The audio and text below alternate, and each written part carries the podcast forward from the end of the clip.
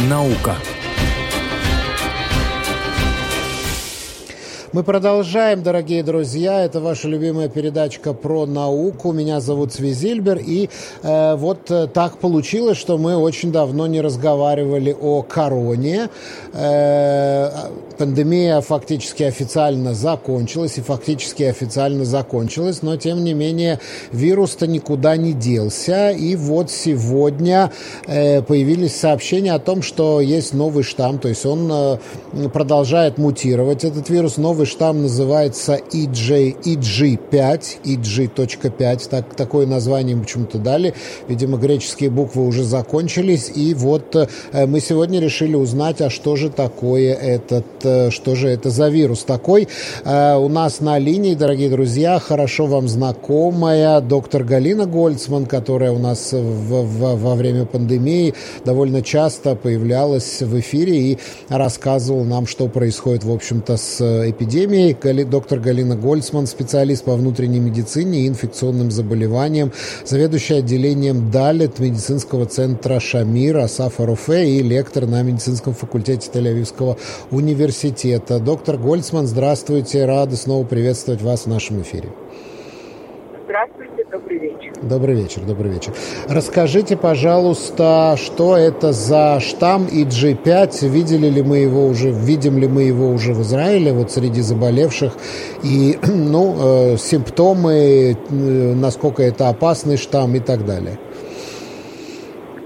Ну, то, что касается, давайте зайдем издалека. Во-первых, э, мы говорим о, э, почему вы сказали, что не хватает букв. Дело не в том, что не хватает букв, а просто говорится о разных вариантах, разных мутациях нашего знакомого микрона.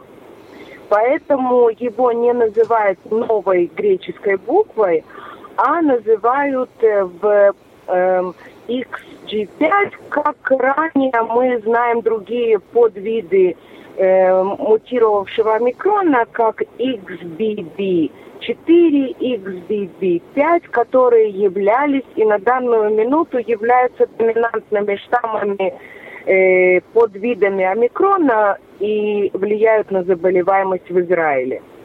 Э, предположим, недавно к нам стали приходить данные о вирусе, который называется XBC, что это вирус, который рекомбинантный, он имеет э, э, как бы свойства омикрона и немножечко свойства известного нам в прошлом э, коронавируса под названием дельта. Так это уже немножко другая разновидность, которой мы побаиваемся, но пока ее распространение этой разновидности мы не наблюдаем, то, что мы наблюдаем на данном этапе, это только подвиды омикрона, э, являются доминантными в Израиле до сих пор XBB4 и его симптомы легкие, э, количество э, новых случаев продолжает снижаться. В последнее время оно немножечко остановилось, но имеется все равно тенденция к снижению и количества новых случаев, и тяжести заболевания, и также смертности от этих штаммов э, омикрона, которые на сегодняшний день доминируют в Израиле, и во многих странах мира, кроме э, Азии, Австралии и Южной Америки, что там незначительное замедление, снижение количества числа случаев, и туда мы смотрим с опаской. Mm-hmm. Но, в принципе, в любом случае опасности такой, как было в, в, вот когда начиналась э, только эпидемия короны, опасности, что у нас будут перегружены больницы, не хватит аппаратов ИВЛ, э, мы, то есть, уже даже близко об этом не говорим, и, э, скорее всего, что к короне будем мы относиться как к сезонному гриппу, то есть она уже никуда от нас не денется, но это будут такие вот, э, такое заболевание типа сезонного гриппа. Э, я вас немного поправлю. Э, э, в принципе, вы совершенно правы, что корона никуда не делась. и она с нами осталась на сегодняшний день в виде омикрона. Если у нас будет время, мы еще поговорим о том, что омикрон и вот эти новые его подвиды, их неприятное свойство в том, что они очень-очень подвержены мутациям, в отличие от предыдущих штаммов коронавируса. И трудно сказать, как они смутируют, и что может нас ждать, да, потому что мутируют они, мутации влияют на изменения вот этого белка, который называется спайк, да, которому э, и вырабатывается иммунитет, против которого работают прививки. И если в один прекрасный день омикрон смутирует и изменится этот спайк э, Э, э, протеин спайк, то, может быть, появится какая-то новая разновидность э, вируса короны, и тогда мы его назовем новой буквой, и не хотелось бы этого. Но если ситуация будет оставаться такой, как она сейчас, и мы будем продолжать с различными подвидами омикрона, то, скорее всего, коронавирус, он не станет как сезонный грипп, он станет круглогодичным респираторным заболеванием, как многие другие вирусы, которые поражают людей круглый год и вызывают заболеваемость круглый год, но эта заболеваемость не будет тяжелой. Mm.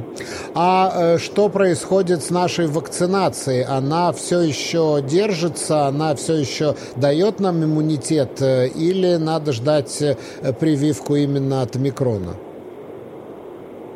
Э, ну, та прививка, которая у нас была, наша старая как бы прививка, она имела определенную, э, определенную э, эффективность и против омикрона, хотя в небольшом проценте, но в принципе на сегодняшний день нет никаких э, э, новых показаний для прививок, потому что мы считаем, что есть коллективный иммунитет, и вот эта медленная, вяло текущая заболеваемость среди населения, она продлевает этот иммунитет. Потому что считается, что 90% людей, которые на сегодняшний день больны короной, они не больны клинически, они просто являются носителями.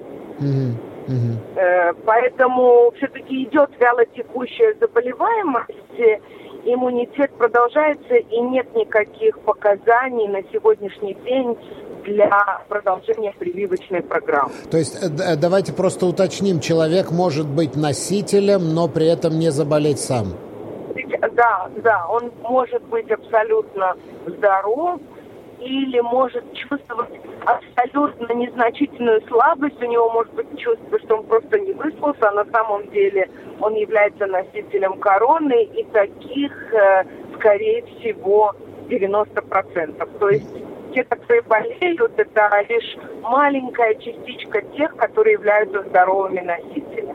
Да, а то есть узнать, что ты носитель, это тоже невозможно, потому что тест на корону будет отрицательный. А, нет, ну возможно, если вы будете проверять себя просто так, каждый день по два-три раза в день, может быть, и словите.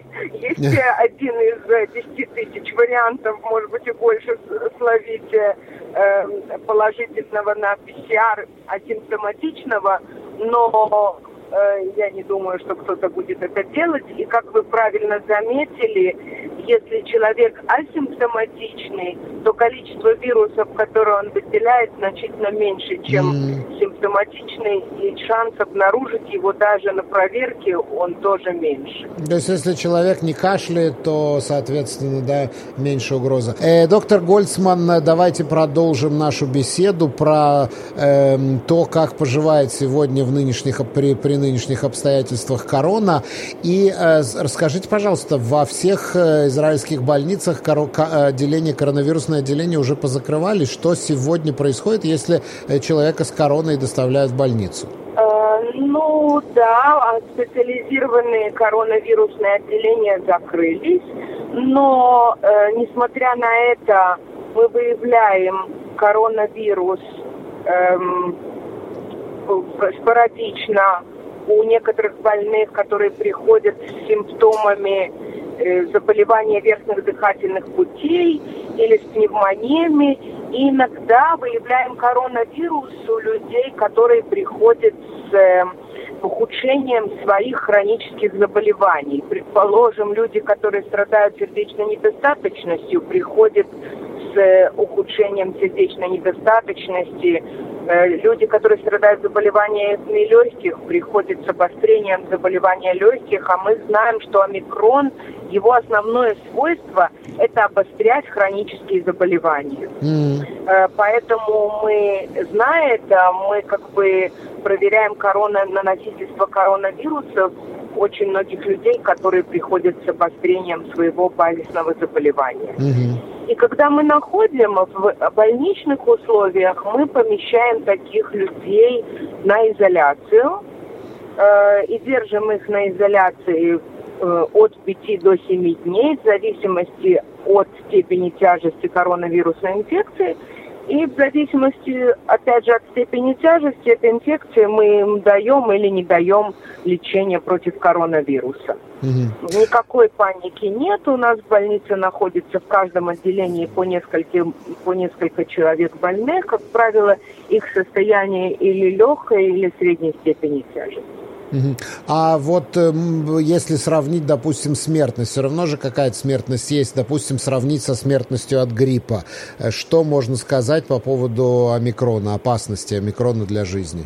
А, в принципе, э, смертность вообще от коронавирусов, если мы посмотрим глобальную смертность от коронавируса, с начала пандемии вследствие всех э, тех мер, которые были предприняты, я имею в виду меры изоляционные, карантинные, меры эпидемиологические, быстрое введение прививок, они помогли нам выдержать, я имею в виду глобально в мировом масштабе и в масштабе Израиля, в частности, помогли нам выдержать смертность не выше, чем она была при э, вспышки того же самого гриппа, даже когда у нас был, помните, птичий грипп, свиной грипп, mm-hmm. смертность от сезонного гриппа была выше, чем была здесь, если мы посмотрим глобальную смертность от коронавирусной инфекции. То есть даже вот во время Потому... пандемии, даже когда была бета, когда была дельта, вот да, тогда? Да, да, да. Если мы возьмем глобальную смертность за все три года, течение которых мы живем с коронавирусной инфекцией. Mm. То есть она была не выше в процентном соотношении, да, в процентном соотношении, чем смертность от э, тяжелых э, пандемий гриппа. Я уже не говорю про испанку, что там смертность была колоссальная. Да. Но это все благодаря вот этим мерам, которые были приняты эм, Мировой организацией здравоохранения, карантинные меры и быстрое появление прививок, э, которые позволили сформировать коллективный иммунитет очень-очень быстро. Э, поэтому на сегодняшний день, если я буду сравнивать сегодняшнюю смертность, не глобальную, а сегодняшнюю, то мы говорим о очень незначительной смертности, которую даже нельзя сопоставить со смертностью от гриппа в период зимы, особенно если мы сравним группы риска. Э, смертность от гриппа в группах риска может достигать от 5 до 8 процентов. Здесь мы даже одного процента не... А группа риска – это люди с э, хроническими заболеваниями, э, тяжелыми, да. да. с тяжелыми хроническими да. заболеваниями. Тяжелыми То есть фактически они они умирают не от гриппа, а грипп просто становится триггером для общего ухудшения состояния. Как это происходит? Совершенно. Э, с гриппом там другая история. А что касается омикрона, то то, что мы видим действительно на сегодняшний день, то люди умирают не от омикрона, как респираторного вируса, а именно из-за обострения своих хронических заболеваний. Если да. у кого-то больные сосуды, он развивает ишемический инсульт, если у кого-то высокое давление, гипертонический криз, если у кого-то почечная недостаточность, она ухудшается. Вот это то, что делает омикрон. Но опять же, мы очень редко на сегодняшний день, даже в больницах, редкие случаи смертности непосредственно э, от омикрона или при его участии. Ну, это очень-очень хорошо. Но скажите, пожалуйста, какие рекомендации сегодня э, людям, которые, ну вот, вакцинировались как положено четыре раза, делать пятый раз вакцину или ждать, пока будет какая-то более специфическая вакцина против омикрона? Ну, пока нет таких э, э, показаний, нет у нас таких указаний на пятую вакцинацию. Э, потому как э, действительно на сегодняшний день доминантным вирусом является омикрон, и нет специфической прививки от омикрона, думаю, что надо ждать. Да. Думаю, что э, несмотря на то, что мы сегодня довольно спокойны с сегодняшней ситуацией, но нужно держать руку на пульсе и наблюдать в в эпидемиологическом плане, если, не дай бог, будет какое-то изменение штамма, то тогда буду, будем э, думать, что делать дальше. Большое спасибо. Доктор Галина Гольцман, специалист по внутренней медицине и инфекционным заболеваниям, заведующий отделением ДАЛИТ медицинского центра Шамира Сафаруфе и лектор на медицинском факультете Тель-Авивского университета. Огромное спасибо за эту интересную беседу. Будете держать нас в курсе дела. Всего доброго.